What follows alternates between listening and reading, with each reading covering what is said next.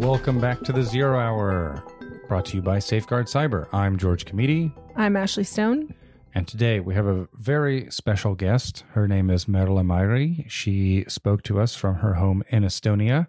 Ashley and I had the great pleasure of seeing her speak here in Charlottesville um, late last year. She blew us away talking about the cross shield cyber warfare exercises and the practical aspects of preparing for real life cyber warfare.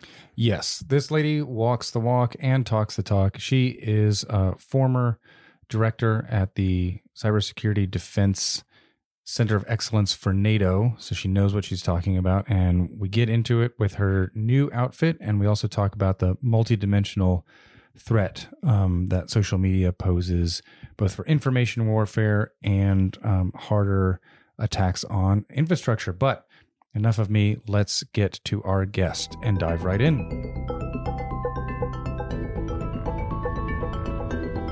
Um, all right. So, welcome to the Zero Hour podcast um, by Safeguard Cyber. Today, we have with us Merle Maigre, the former director for the Cyber Defense Center of Excellence at NATO and current executive vice president of government relations at Cybexer. Welcome to the show. Hello. Um, can you let's start off with Cybexer because I know that this is a, a, fairly new company, but it's leveraging a lot of your skills from your previous um, occupation. So, can you tell us a little bit about the the work uh, that Cybexer is doing, and then specifically how you are working with governments? Sure. So, Cybexer Technology is a rapidly growing Estonian cybersecurity company that specializes in providing governments, international organizations, and companies with uh, cybersecurity risk assessment. Uh, and um, uh, we are also building cyber ranges that enable sophisticated large scale cybersecurity exercises.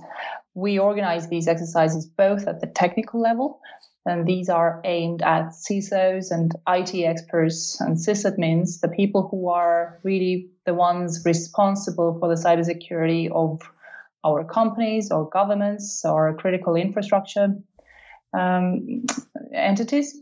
Or then we also do strategic level exercises for the C level and for the management. Great, and uh, I should also mention I have my manager here, Ashley Stone. She was at the the talk that you gave earlier, so she may chime in with a question also. Hello. Hi. Great. Um, great. So, in the as I understand it, the cyber ranges is that sort of building the capacity to do like red team, blue team exercises with these in-house security teams for these corporations. You are very correct. We organize, uh, we do small scale capture the flag exercises, but our sort of uh, the flagship uh, exercises are the uh, red, uh, red against blue exercises, and we also do red against red. So, and and these are all cyber range exercises, which basically means that in order to train. Um, the skills, your your your true cybersecurity skills, you need to create a virtual game net because we can't just uh, train people who go along and would break everything in the real system. So we need a, we need to create this virtual game net system, and uh, within that we um, virtualize. Um, more or less everything in the office space. We we create the game net by um, developing um, DMZ or the demilitarized zone, which means which includes the web uh, web page, the emails, everything that's visible from the outside. Then we offer uh, the virtualization of the office network, which is basically a copy or a virtualized mm-hmm. world of everything within um, within an office, um, printers. Um, uh, Microsoft Linux, uh, everything. Um, on top of that, in a game, in a virtual game, you need security network because that's that's always part of of your everyday uh, cybersecurity. Mm, so we need to virtualize those and, and very often uh, fourthly also special specialized systems and then during an exercise the red team provides the live fire element whereas the blue team or more often blue teams um, several blue teams um, compete in a friendly, uh, competitive atmosphere against each other, um, putting their skills um, on test. And those um, blue teams are comprised of internal security employees for your clients?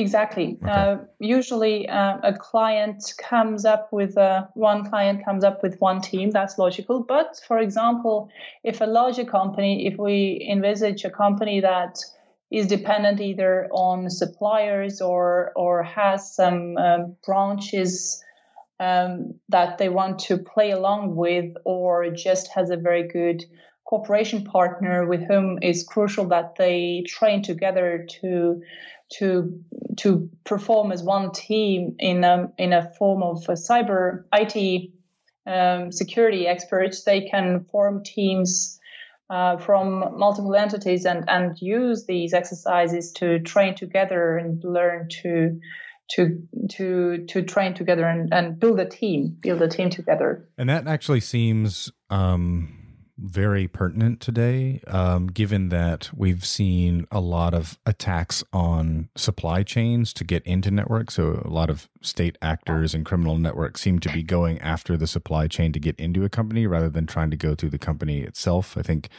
the most um, visible example of that in recent weeks was the attack on uh, Visma, the Norwegian um, internet security provider, but they went through um, a third party application that that had, um, I think, an API connection into Visma's network. Yeah, that is these these types of attacks are growingly, uh, unfortunately, um, on on on a growing trend. Um, there's Visma that you mentioned. Uh, I've known an occasion where a company was targeted and uh, the attackers couldn't get them directly. So they um, inserted an, uh, a virus into a famous, uh, into a popular Chinese takeout place where the company employers uh, used to order uh, lunch menus. So oh, uh, I mean, there are there are really clever ways of getting at us, and and thereby, it's important to to try to stay resilient and to train. Um, to train people. So in in these exercises, there are a couple of aspects. I think in, if if approaching from the top down, the first and foremost is the philosophy of the leadership, the management, or the board, which uh, shouldn't regard cybersecurity as a, something that is siloed for the IT department, but rather cybersecurity risk um, management has to be um, something that a company or a government adopts as a central issue. It should be regularly dis- discussed at board meetings, uh, and there should be clarity about who is responsible. And when when assessing the risks, uh, one shouldn't just look at the risks at the technology, but it, it one should assess risks to the business as a whole. Yes, we talk about trying to use a team based approach to create a culture of accountability because, for example, yeah. we work in social media and, and, digital channels. And so there is still a lot of um, confusion at the board level as to whether you know social media is that a marketing channel that falls under the CMO but if attacks are coming through social does that responsibility get kicked over to the CISO's office and that has not yet been decided at a lot of companies. So um, the only way to, to do that is to educate the entire uh, organization about the levels of risk at their various channels. True, and then different risks are different because there can can be times when an attack on a social media could result in something minor, but there could be an an attack or or breach into getting the security credentials uh, of, of, of the management, which could result in, in leaks that could seriously damage the uh, the um, the whole company. Uh, so I mean, it, it, it one one there there is no single approach to this, uh, but uh, but always. Yes. Things depend on, so I suppose, circumstances. yeah, and I so I see I kind of understand the red team, blue team dynamic in a private enterprise because you're working kind of with a discrete security team and, and capture the flag. I imagine you're you're kind of denoting, well, here's the asset that they're going to try and take, and that may replicate um, the type of targets you see in the private enterprise. But since you're also working with governments, could you help us understand? You know, in a government, there are just, I mean, let's take the US government, for example. There's Homeland Security, there's FBI, there are multiple agencies and organizations that are quote unquote security focused. So, how is it different trying to train government teams versus um, private corporate teams? Well, I would say that if the motivation is there, it's not much different. Uh, the, this kind of training, the red team against blue team, and different blue teams um, competing against each other, but also at the same time learning more about each other, learning about each other's techniques, and uh, and at the end of the day, after the exercise, is doing a hot wash up all together. This uh, improves the interagency cooperation altogether, and is even more relevant, even more pertinent uh, in a government case, because uh, imagine, be it Estonia or be it the United States, at the end of the day, at times of cyber crisis, all these different agencies need to be working together. So it's useful that they um, that they know and that they're comfortable with uh, each other, and ultimately um, the technical exercises and more importantly um, blending or integrating the technical exercises also with the strategic exercises is very useful to improve the interagency cooperation mechanisms and uh, can uh, everybody can learn uh, throughout the exercise. Great. Um, i want to take a, a, moment to step back a little um, into a more philosophical realm. Um, it seems that the it feels like us here in the the West were kind of caught on the back foot as it relates to um, cybersecurity and kind of the cyberspace in general. So I think we were still thinking of cybersecurity in kind of these hard militarized terms. And it wasn't until like the wake up call of Cambridge Analytica and the 2016 election interference that we recognized that, oh, it's not like a hard attack on a power grid necessarily. It can also just be a disinformation or a misinformation campaign. If you if you ch- hack the minds basically of a population, it's actually considerably easier than maybe trying to hack a power grid or a nuclear power plant. And it feels like we might have been a little naive about that technology, at least more so than our adversaries who seem to recognize that information was the currency of the day. Do you have any thoughts on that? Oh yes, absolutely. I think you're you're right there that um, um, this is uh, the weaponization of information is about uh, cybersecurity, but not uh, only cybersecurity, because um, we are not really talking about hacking. It's not merely a military issue. Uh, instrument, instrumentalizing social media platforms or weaponizing information. If we draw a parallel in um, in an airfield, in an air air air world, I think if, if cyberspace would be airspace, then military operations are only a small subset of the overall much bigger civil traffic. And this is what we are seeing: the civil traffic, the uh, the hacking of our minds, as you, as you put it. Um, well, here in Estonia, we always have been very alert on what is cooking um, on our east, and I've uh, I've been um, within through different capacities. Um, last year, as you as you mentioned, as as the head of the NATO Cyber Center of Excellence, but further down the line, also as many years serving as the Estonian uh, National Security Advisor for the President, have always been uh, one of my responsibilities is to carefully look and and uh, know what's what's going on in the military, in the thinking, in the military thinking, in the strategic thinking in Moscow, and that's why um, we in Estonia discovered early on how General Gerasimov, the chief of the Russian General Staff, uh, observed that uh, for the Russians, war is conducted by a roughly four to one ratio and and of non-military to military measures. So um, to four non-military measures, there is one military measure, and again the um, the civil traffic versus military traffic applies. So um, here in Estonia, our information space has been tested and used as a test bed throughout uh, our independence since 1991. So this is nothing new. But of course, the way um, Russians are playing with the algorithms and um, building the troll factories in St. Petersburg is um, is is concerning, and the way they use the playground of social media to insert fake news uh, is poisoning to the Western society, where we are bound by uh, freedom of the word, freedom of the internet, and um, and we can't just um, um, mm, we have some limits. Right, and I I appreciate I really appreciate the airspace analogy. I think that's a good one to think about. If you were to look up in the sky, what percentage is civil traffic versus military traffic? Yeah. So what what does the intersection of cyber attack training exercises and disinformation campaigns look like? How do they work in tandem?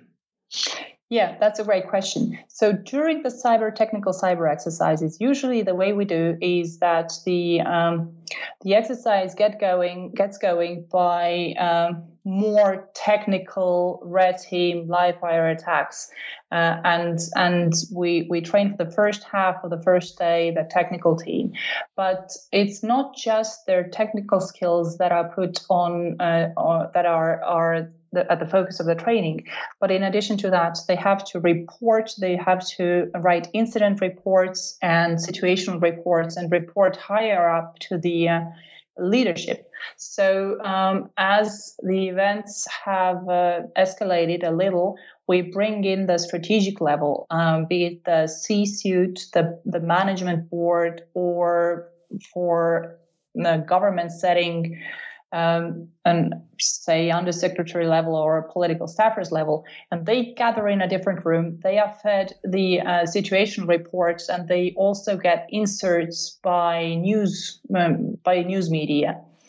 And what is trained, uh, uh, what the focus of their training is uh, their decision making procedure, and in that decision making procedure, the the inserts they get are mixed and some of them are fake news. So they have to it's it's a lifelike situation where they have to differentiate and and check what is the source of information and what what kind of um, reports uh, where are the reports coming? What is the source of of these reports?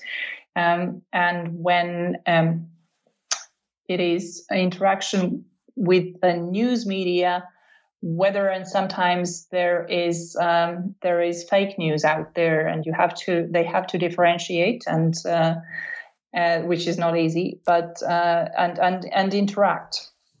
How how are they um, trained to differentiate? Is that I imagine going into an exercise they may not have that much experience. Um, is that training provided, or are you trying to actually throw them into the deep into the pool and get them to learn on the spot?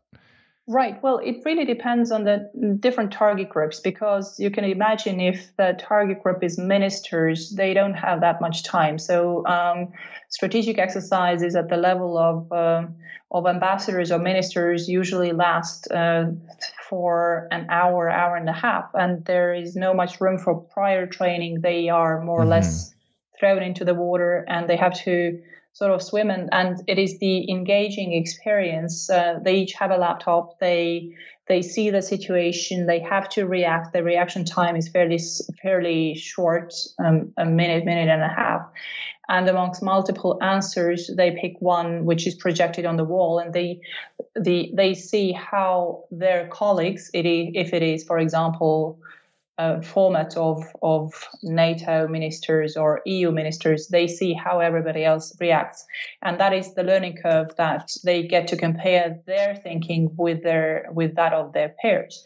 Now, if we have a, a lower level of experts, uh, experts who have a whole day uh, to spend with us, we can of course first go through um, some more informative training where we discuss uh, the specific ways of uh, how dis- disinformation uh, works, uh, how uh, the typical offensive strategy against a target population might look like.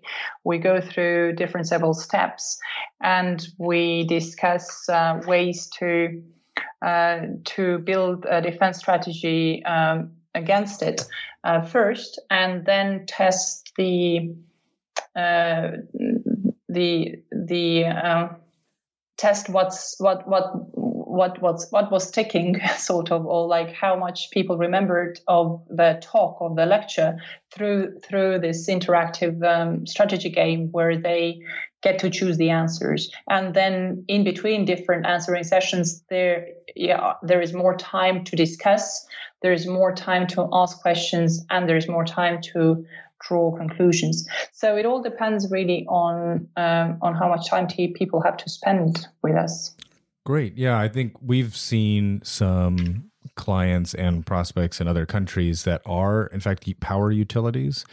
Um, they're under strict rules about uh, retaining and archiving their communications, and they use social media largely to, you know, either communicate news items, but they have seen incidents where they are either facing harder cyber attacks where somebody is trying to get into control systems, but they have also seen um, attempts to spread misinformation about, for example, the water supply or power outages or you know whatever cons- fringe conspiracy theory. And you and I had discussed this when you were uh, here in the states that sometimes it's not necessary to do the heart attack. If you just convince everyone that the water supply is poisoned then you can create the sort of panic that um, is more expensive to create with an armed attack. Oh yeah absolutely. And and or uh, another uh, example that resonates strongly i believe currently in the states as well as as here in europe uh, where news uh, or research has discovered how the troll factory from russia has um, has played upon the cleavages in the society that uh, and and played on the emotions of the of the groups of people who don't believe in vaccination, and uh, and yeah, that's that's, that's, that's particularly infuriating. yes, that's yeah, but that's that's the trick. Like where uh, where you like each society has its own vulnerabilities yes. and uh, they the, that's how infuriating exactly how they cleverly play upon the existing some existing um, gaps or or or minor um, conflicts or dissonance dissonance in the society and they they rip them more apart and it's important thereby to be able to to recognize that early on, but of course also to address our own um, vulnerabilities and to build resilience. Um, mm, and and in that sense, it's also while useful to exchange best practices amongst ourselves. I'm talking of the like-minded countries in the West here, but also recognize that the culture and history of each country is unique and therefore and the success of any defense strategy must be tailored to the local institutions and and populations whereby um, effective strategies are likely to be those that are developed and managed on a country by country basis with including various um, experts working in computer science engineering social science but also marketing public policy and why not psychology and and doctors in the case of vaccination. Because well you have the measles outbreak but there are also uh, the same well p- babies who get measles in Estonia and it's been recently on the increase uh, also here in Estonia which is very concerning to everybody who has kids yes and i think um, to your point about divisions in our own research, we've been able to see how you know twitter bots uh, russian twitter bots will go like whole groups will go kind of dormant and they'll do kind of enough low level activity but they're s- sort of called up and classified according to category so they have been obviously created to look like real people. So for example you might see the bots that are designed to look more like mothers get activated when it's this campaign about vaccinations versus the bots that are designed to maybe look more like single men tend to weigh in on more political issues. But they they have their unique uh, bot tribes as it were. This is sort of a very poor analogy because they're all fake but they are created in these groups of people so that when they do take to social media that they look like they are more credible. Right. And they activate on trending topics and hit on both sides of the issue to further the divide rather than picking a side.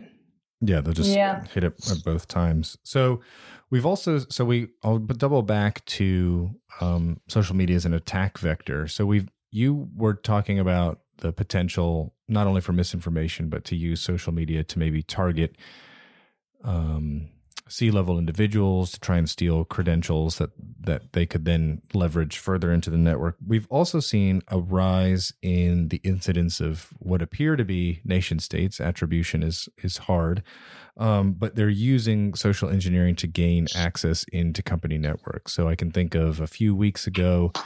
North Korea uh, used a LinkedIn ad to get a sort of mid-level cybersecurity person at Redbanc, which is essentially the software that runs the ATM network in Chile, and through a series of fake um, job interviews, got them to download an application um, PDF loader, which was of course infected with malware.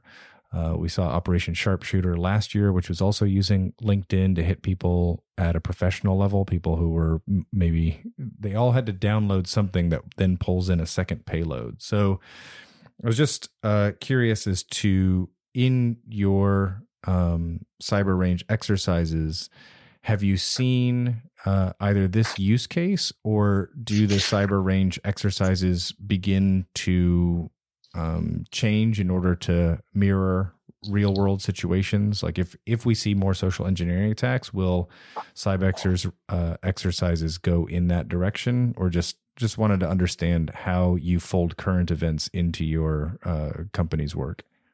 Oh yeah, we we we do that, and the red team uh, of our technical cyber exercises updates uh, its techniques uh, accordingly. Um, regarding the attacks and and the breaches that happen through the phishing attacks uh, that you mentioned, the LinkedIn uh, and other social media uh, platforms. Um, when speaking about that, I think it's important. Well, what what how for me this connects with something very basic that is useful, uh, and that is cyber hygiene. Uh, this is this should be the first base where we build the house of our cybersecurity. We all we, we if we start building a house, it should all start from a solid foundation. And cyber hygiene, in that sense, is uh, is is that foundation.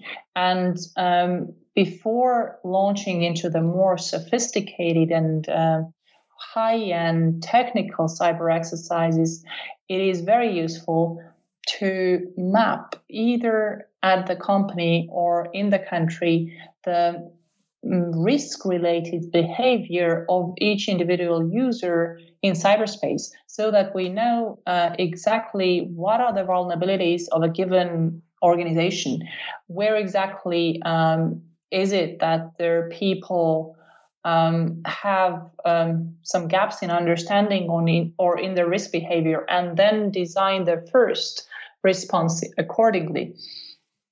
Um, and here I'd like to draw attention to, an, to another um, experience that Cybexer Technologies has um, has developed together in close cooperation with the Estonian State Information Authority, which in Estonia is a state office responsible for the security and integrity of the Estonian online services. And this cyber hygiene online test, um, what is special about it, it is that it a- approaches individual um, behavior in its entirety. It it covers not only the technical aspects but also the non-technical aspects it starts from the personality uh, tests uh, one's attitude and discipline towards uh, behavior in cyberspace uh, then goes on about um, mapping the knowledge uh, how much each individual knows about the risks linked to removal media, to the portable devices, uh, to the social media and email. But social media, as we speak, there is, is just one part of the whole.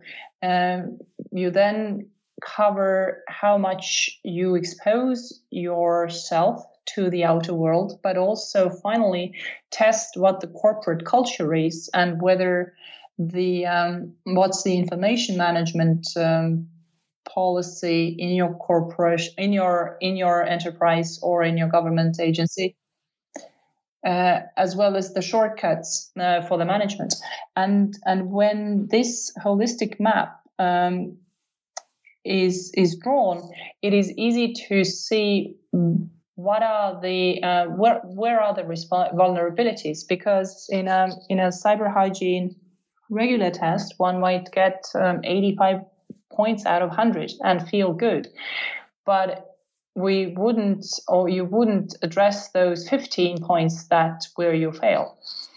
Right right which is all it takes really. It doesn't matter if you're 90% safe right? If, if yes you... and and and uh, so i uh, that that could be the first step and that um, as a result a map that is drawn could indicate for the management who needs to adopt decisions what exactly exactly uh, are the areas that need more attention. And sometimes it is about more exercises, sometimes it's about a little bit more um, campaign, um, just a regular awareness campaign about not using your USB sticks or about the corporate culture about the social media platforms and so on and so forth. Yeah, and it's... sometimes it's about the management themselves who has to um, look at the mirror and say that when everything else is correct, but when when everybody else, for example, has perfect discipline, but if it's the minister or the management who walks around with iPads um, and or smartphones and they get uh, to access everything without um, uh, security measures, um, it beats the purpose. Or if they have a really good key code like zero zero zero zero. yeah, yeah, or a great password like cat hundred yeah. one hundred.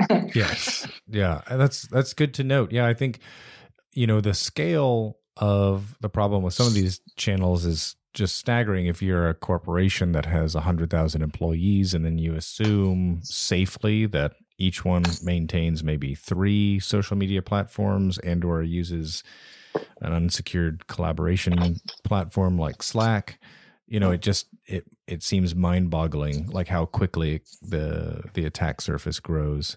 Um, but I think yes, starting with the human behavior, um, because here at Safeguard Cyber, we we try not to cower in fear. We say without fear, because you're not turning the clock back on these technologies. The truth is that many of these companies need to use the technology and it's just about doing so safely. I think the head in the sand is is never the best approach. Oh yeah. Oh yeah absolutely. I mean we can't um, we there is no way to go back to pen and paper. Um, as, I, as romantic I mean, as that might be it's it's not even safer i mean especially i get into these conversations when i talk to people who are responsible for election security and they say I recently had this conversation with someone who who was um, um, talking about the elections in Ukraine, and we were discussing how um, how vulnerable that is.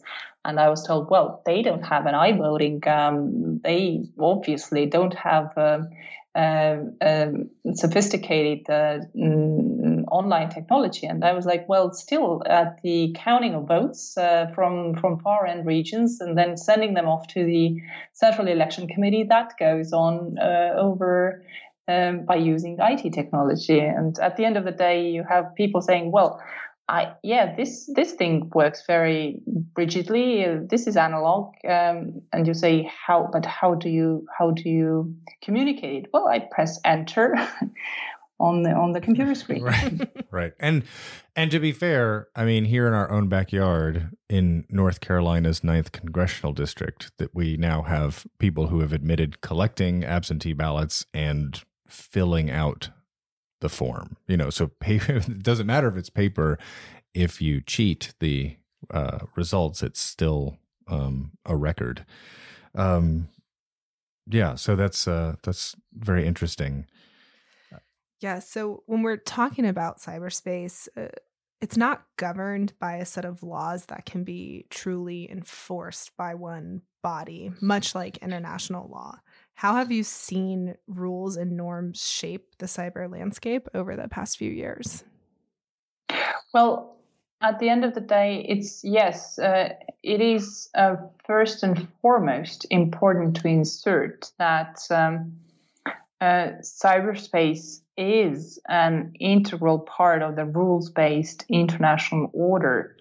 Um, that uh, the best guarantee uh, for a future with an open, free, and stable internet is a common understanding among nations and hopefully all nations that the current rule book for state behavior also applies in cyberspace.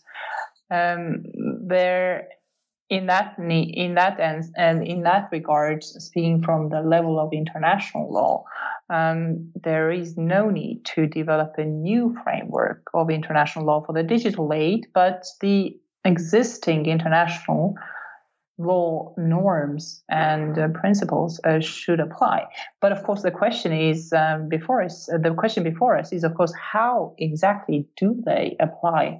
And um, one place to look for advice is um, a comprehensive guide uh, put out by the NATO Cooperative Cyber Defense Center of Excellence, um, mm, lawyers and international experts called Tallinn Manual, which is a study examining how international law uh, governs the use of cyber force by states, uh, both during an armed conflict but also during peacetime. Uh, this is the first document that really addresses these questions in a comprehensive manner. Um, but it can only remain a set of recommendations and interpretations because at the end of the day, each state makes their own conclusions and um, through case uh, cases practices their own customary international law. Uh, however, um, it's not myself doing the product placement here, but um, the Dutch foreign minister, for example, recently um, advertised um, the Tallinn manual, um, saying how it provides a framework for international law guiding state behavior in cyber conflicts. Uh, how it how it really offers a roadmap uh, about how to hold states accountable because um, when we think of any recent collective attribution of different cyber attacks, be it the attribution conducted um, last December by the UK, uh, the US, and a bunch of countries vis a vis attributing APT 10 to China, mm-hmm. or then further down the line, uh, last year in February, um, attribution of NotPetya to Russia or or then um, attribution of uh, WannaCry to North Korea, it it always is about holding states responsible and and uh, Tallinn Manual is a place to look for answers uh, and a good starting point. It yeah. doesn't provide all the answers, but it's um, it's a place for the states to start their own interpretive jo- journey, and and each state has to do their own interpretation here. Yes, and we have seen some success if you try to translate. Uh, what I don't know what we're going to call it, analog diplomatic efforts. Yeah, yeah. Because um, in 2015, when the Obama administration basically told China behind doors, we know what you've been doing, cut it out. We saw a decrease in those um, attacks. And then we also saw a decrease in cyber espionage from Iran with the signing of the nuclear agreement. So in some ways, these attacks, well, I think we know China's is is um, a function of their five year plans, but in other ways, it's sort of natural that states without the conventional military wherewithal to do any sort of threatening or what have you would take to cyberspace is kind of a form of asymmetrical warfare, right? If you're going to uh, scrap this agreement, then we will use cyberspace to get at your technology or or just disrupt your daily life. Yeah, exactly, exactly, and and that's where it starts. Um, the this um, agreements between states and also what uh, state leadership says. Because what what what politicians actually say about their understanding of international law is what matters a great deal. And and here uh, one shouldn't underestimate the importance of um, of speeches made of uh, strategic documents being drawn um, and statements uh, being being made. Because if uh, states develop clear positions and positions about when they are ready to cross over the use of force or the armed attack threshold, uh, it should signal uh, hopefully more clarity about when when uh, the red line is being crossed. Yeah. Well, um, we can sort of wrap up the general cyber discussion, but I did want to um, back into uh, a more personal question, which is just to ask, how did you get started uh, in the cyberspace? Of all the the paths that you could have chosen, um, you know, did you get your start in computer science, or where were we? All seem to have a different story of how we got into this space. So we're just curious as to as to how yeah, you well, ended up where you did. My approach to cybersecurity is coming from the strategic end, actually, because I, um, uh, well, for me, um, looking at cybersecurity um, over the past uh, six, seven years has been first through the lens of national security, as I uh, worked uh, at the NATO headquarters with NATO section Rasmussen, uh, looking at the uh, how collective security decisions are being made, and then cyber was part of the portfolio of mine, along with other hard security issues. Uh, then later, I moved back to Estonia and worked with the Estonian president. Uh, Toomas Ilves, and he's very well versed about cybersecurity, and it mostly was through work with him that I growingly started paying attention to the cyber threats and cybersecurity issues along the national security matters in general. It was because President Ilves was concerned about these matters um, that uh, I, as his uh, security advisor, had to uh, design, come up with uh, relevant meetings and uh, design relevant responses to his questions. And that's how I slowly but surely got sucked into the matter. All right. And then um, we'll end with a variation on a question that we typically ask our guests because cybersecurity can seem pretty dire on a day to day basis. So, um, I think we'll, today we'll we won't cover off on fear. I think we've we've probably um, discussed that enough. But given where you are, given what you see, and the threats that you understand, which I understand from my own family experience, is well beyond the capacity of most lay people to understand. Um, what still gives you the most hope? You know, as someone on the front lines of cybersecurity, what is still inspiring you and and helping you sleep at night rather than keeping you up? Uh, well, the the hope uh, that people do learn and uh, the um, life in Estonia more generally, which is um, you know, which is greatly made easier and better through various online services. Uh, it is uh, reassuring to see how the community of cybersecurity um, cyber defenders, so to speak, work together from both the private sector and the state sector. Uh, people trust each other, and um, it's this understanding that when uh, things get tough, uh, we all put we all work together um, to uh, to um, maintain to build resilience and uh, to, we fight for the freedom. So um, so this uh, this experience of having seen that um, is what makes me um, calm and confident that um, at the end of the day um, the good the good guys win. Right on. Um, okay Great. Are we calling you in Tallinn? Are you in Tallinn right now? I am in Tallinn right now. Yes. Okay. Yes. Well, we will let you get on with your afternoon. Um, thank you so much for taking the time. I certainly hope our our paths cross again. I'm not in Estonia often, but hopefully uh, we can find a place in the middle, maybe in Europe somewhere. Um, but thank you again very much for taking the time to speak with us.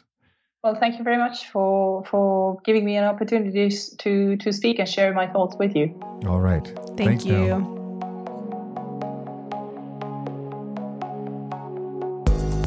Wow. I mean, I would second that. She is just um, amazingly articulate um, about these very complex issues and, and brings to bear just a phenomenal amount of experience that um, some of us could only hope to accrue uh, in a single career. Um, I hope you enjoyed that. Uh, the news that we are following this week includes a very recently released uh, report from our friends at McAfee on data loss. Yes, the report finds that the top three vectors for exfiltrating data are database leaks, cloud applications, and removable USB drives. Yes, of course. We deal primarily with the cloud applications um, aspect of that, and we have lately had a lot of clients coming to us about data loss uh, through channels like Slack, but also through other um, web-based things uh, which we maintain include social networks uh, such as uh, LinkedIn and Facebook. Um, speaking of the big FB, uh, another story we're following is, of course, the announcement that Facebook is anticipating and preparing for a fine from the FTC as the result of the Cambridge Analytica uh, debacle and its violation of a 2011 consent decree with the FTC.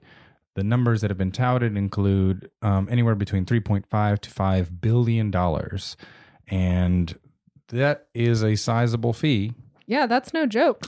But many are arguing that that fee is a pittance to um, a giant like Facebook and that it will not do anything to curb behavior or to sufficiently um, sanction the company. In fact, uh, Professor Siva Vaidhyanathan, who teaches here at the University of Virginia, has an op ed in The Guardian this week um, and talks about how regulating Facebook will be one of the most difficult and challenging uh, problem solving opportunities in recent times because you know the the way the tool is used where it is effectively the internet in smaller countries such as Sri Lanka versus how it is used here is completely different and that we need a new framework to think about regulating um, a new technology rather than applying old sanctions old regimes to this new tech. It just doesn't uh, translate well worth the read. It's in the Guardian this week.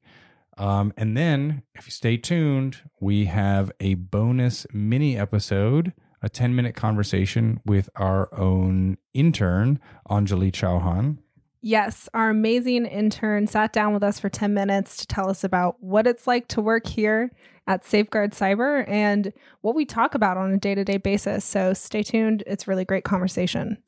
And if you are a future employer and you're listening to this, you should hire her. That is all. Stay safe.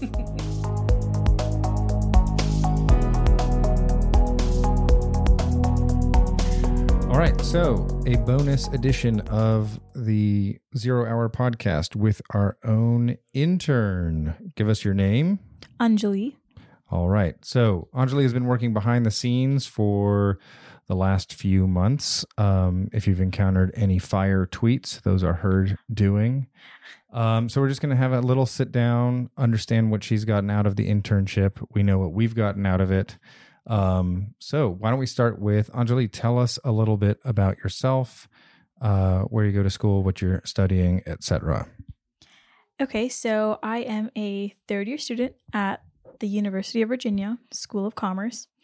Um, I am double majoring in marketing and management and double minoring in digital media advertising and entrepreneurship. Um, my favorite hobby is dancing. I love salsa club, and I am part of two student councils. Overachiever, classic. So you sound like you're bored a lot. Sometimes. Lots of downtime. That's great. So can you tell us what types of applications, digital channels do you use as a student? Um, so in regards to social media, I usually use the basic Snapchat, Facebook, Instagram, and Twitter. Um, but if you were to think about it from more of like an organizational perspective, definitely use GroupMe and Slack. And then WhatsApp, I just use to um, keep in contact with family overseas. How do you guys use Slack? Do you use it like a chat with a friend group or is it something you use in classes? Um, so for in classes, we use GroupMe. Um, we use Slack for um, HackCville, which is like a on grounds organization. We use it both for the leadership team and then just like the overall like 300 person like group chat. Yes, and for those of you not from Charlottesville or familiar with it, UVA refers to its campus as grounds. Just going to add that as a parenthetical.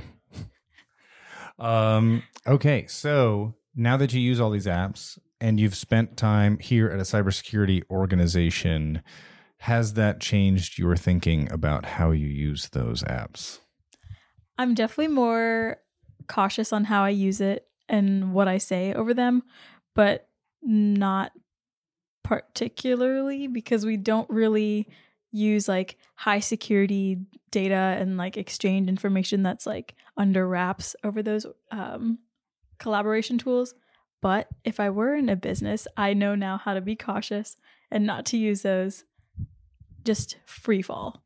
Yes. And then how do you um do you and your peers talk about cybersecurity in the School of Commerce curriculum? Has that come up as an issue either in classes or business case studies? Not particularly because I'm doing more of like the marketing and management side of things. Um, but if I were to do the IT concentration, which is like the major, um, then it would be more centered uh, as a teaching um, objective. Great. I would uh, challenge the UVA School of Commerce folks to maybe rethink that curriculum as inadvertently reinforcing the silos that we see in the world today. So it's it's you want to uh, build a new generation of leaders, not simply reinforce some of the mistakes that we're seeing presently. Because as Ashley and I know, marketing is the front line of brand defense, for example.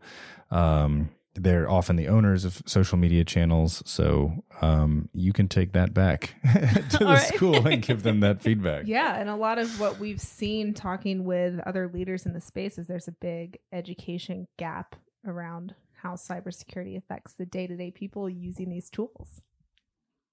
Oh. All right. So what's it like to be an intern at Safeguard Cyber? Honestly, it's much different than I thought. Um, Ooh, tell us what you thought it was going to be first. honestly, from what I've heard, the cybersecurity industry is a little a little bit more rigid and more structured in a bad way. That's what I've heard. Of course, there's no backing to that, but um, working here, I've found that I'm able to kind of take on what I want to take on and learn. Um, and you guys are more open and honest and adaptable to what I want to do versus like, you have to do this, this is how you do it, and more of like a to the point. I think it's more um, open, free range, and leaves a lot of room to grow. yeah, spoiler alert. You get more out of your interns if they want to be here. Yes.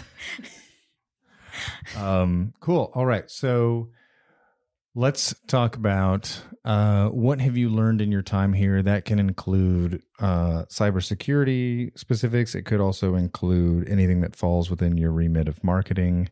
Um, and then talk a little bit about what you want to do next or what you want to learn next. So, overarching, I think one thing that I've learned is a little bit more about the industry itself. Um, I wouldn't have said that I was well, I wouldn't say that I'm well versed in the cybersecurity industry, but um, at least I have a little bit more of an understanding. So, if I were to engage in a conversation, I can at least like know the words that people are talking about. Um, and then kind of understanding the importance of it, especially in an in, in an industry that's male heavy. Um, being a female, it's good to like be able to understand that and um, kind of figure out where like me me as an individual or like me as a part of like the female like gender can change that stereotype.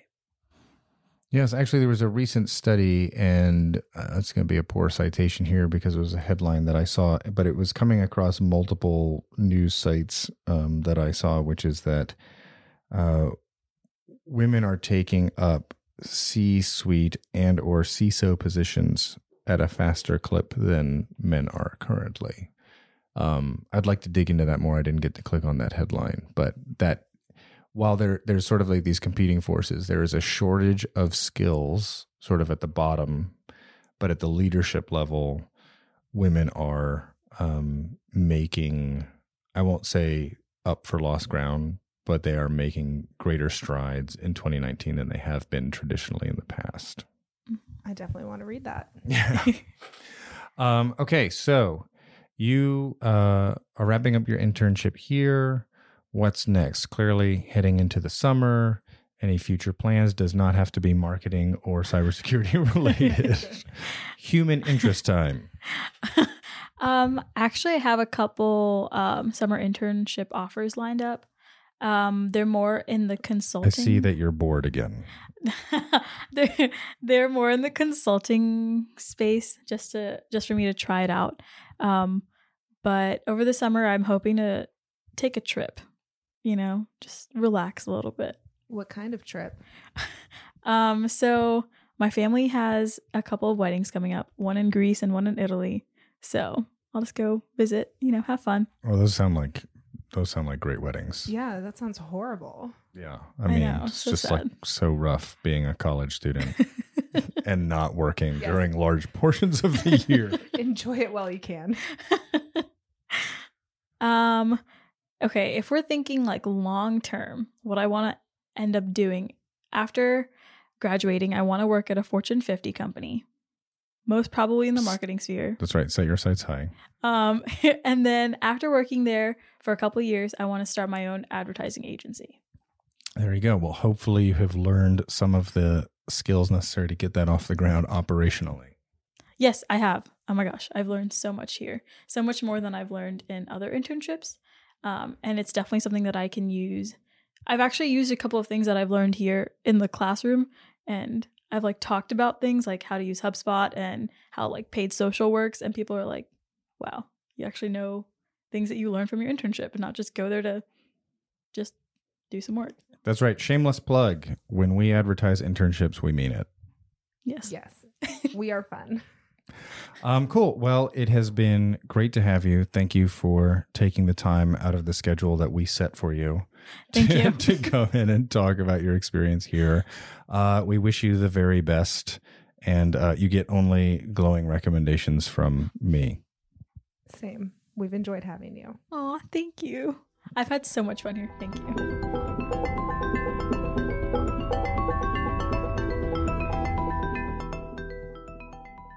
Well, we are really going to me- miss Anjali.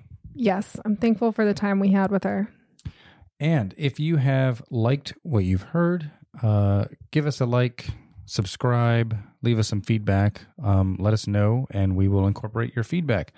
Until next time, stay safe. This is the Zero Hour signing off.